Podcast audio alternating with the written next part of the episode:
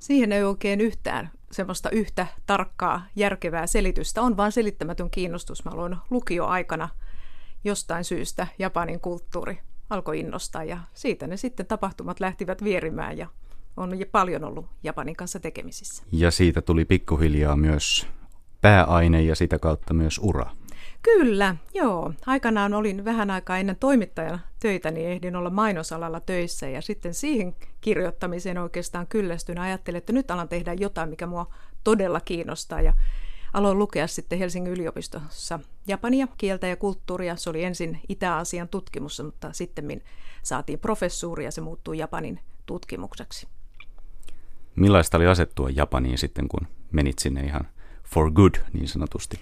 Niin, ensimmäisen kerran olin ää, opiskelijavaihdossa silloin Japanin opetusministerin oli ensimmäisiä stipendejä, mitä tänne saatiin. Ja vuoden olin osakassa, niin kyllähän se tietysti yllätti. Ei sitä, Japani yllättää mun mielestä edelleenkin joka ainut kerta, kun siellä vaikka lomallakin käy, niin se yllättää siinä monimuotoisuudellaan. Niin paljon ihmeellisiä asioita, mutta jotenkin siinä on helppo mun mielestä asettautua kuitenkin ulkomaalaisen. Millaista Japanissa on tätä nykyään tai millaista siellä oli silloin, kun asuit siellä? Kyllähän Japani muuttuu toisaalta jossain määrin, se muuttuu ihan valtavaa vauhtia ja sitten taas toiset asiat siellä pysyy ja säilyy, tuntuu, että vuosisadasta toiseen. Mutta pikkuhiljaa alkaa naisten asema muuttua, työelämä alkaa muuttua, tämä perinteinen mennään yhteen firmaan ja ollaan siellä eläkeikään asti, niin sehän on romuttunut. Siellä on kolmasosa työväestöstä on määräaikaisia. Se on esimerkiksi valtavan suuri muutos. Eli nämä on niitä muutoksia, mitä huomasit sinä aikana, kun siellä Huomasin oli. silloin ja oikeastaan nämä on ehkä vielä enemmän kiihtynyt sen jälkeen. Niin.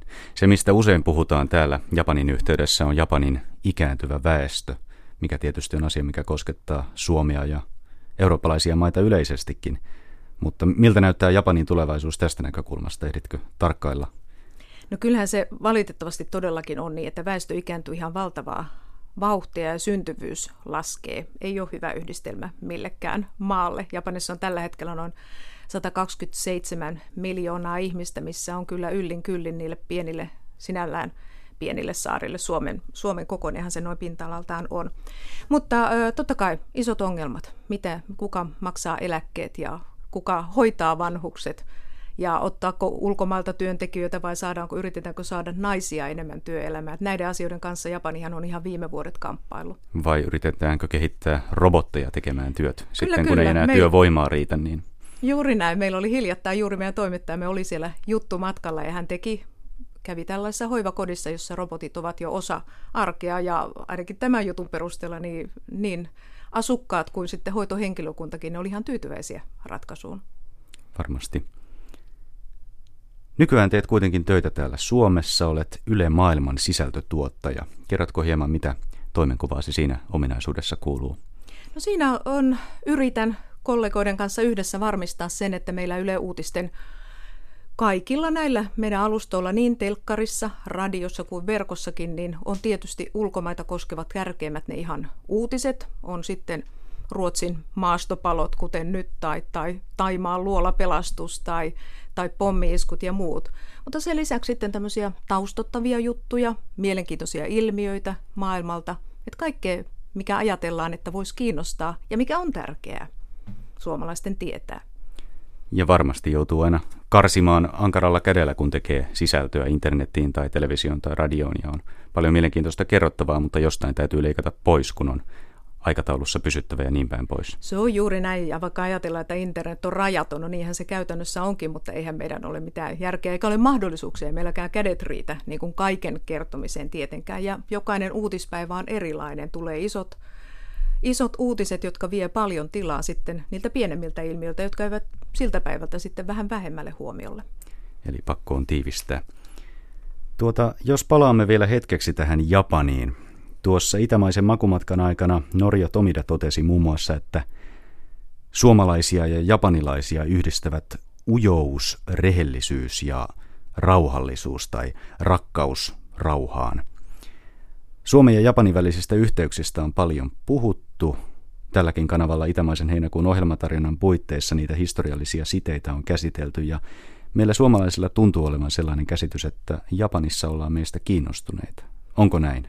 No kyllä se on ihan oikea käsitys ja tuntuu, että silloin kun olin itse siellä Suomen suurlähetystössä töissä Tokiossa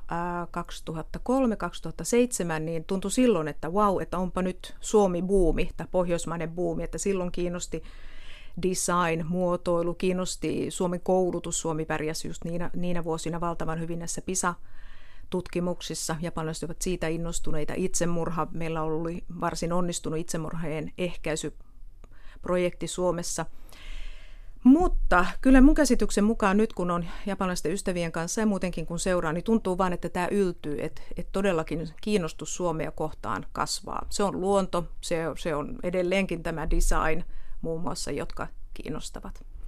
No miltä se tuntuu sinusta? Hiveleekö se itse tuntua vai tuleeko siinä perisuomalainen vaatimattomuus vastaan, että tekisi jo mieli toppuutella, että eihän täällä nyt niin hienosti ja kaikki asiat voi olla? No ei, kyllä tietysti moni asia on hienosti ja tämä on niin eri lailla sitten kuin Japanissa, että esimerkiksi tämä luonnon rauhallisuus, japanilaiset arvostaa sitä luontoa ihan valtavasti ja se tulee niin, kuin niin monessa asiassa arjessakin se luontoa neljä vuoden aikaa, niin tuota, heillä on upea meri ja heillä on mahtavan kauniit vuoret, mistä mä itse henkilökohtaisesti pidän, mutta meillä on sitten tämä metsä ja tämä rauhallisuus ja ihmisten vähyys, mikä heitä kiinnostaa. Ja ymmärrän sen kyllä hyvin.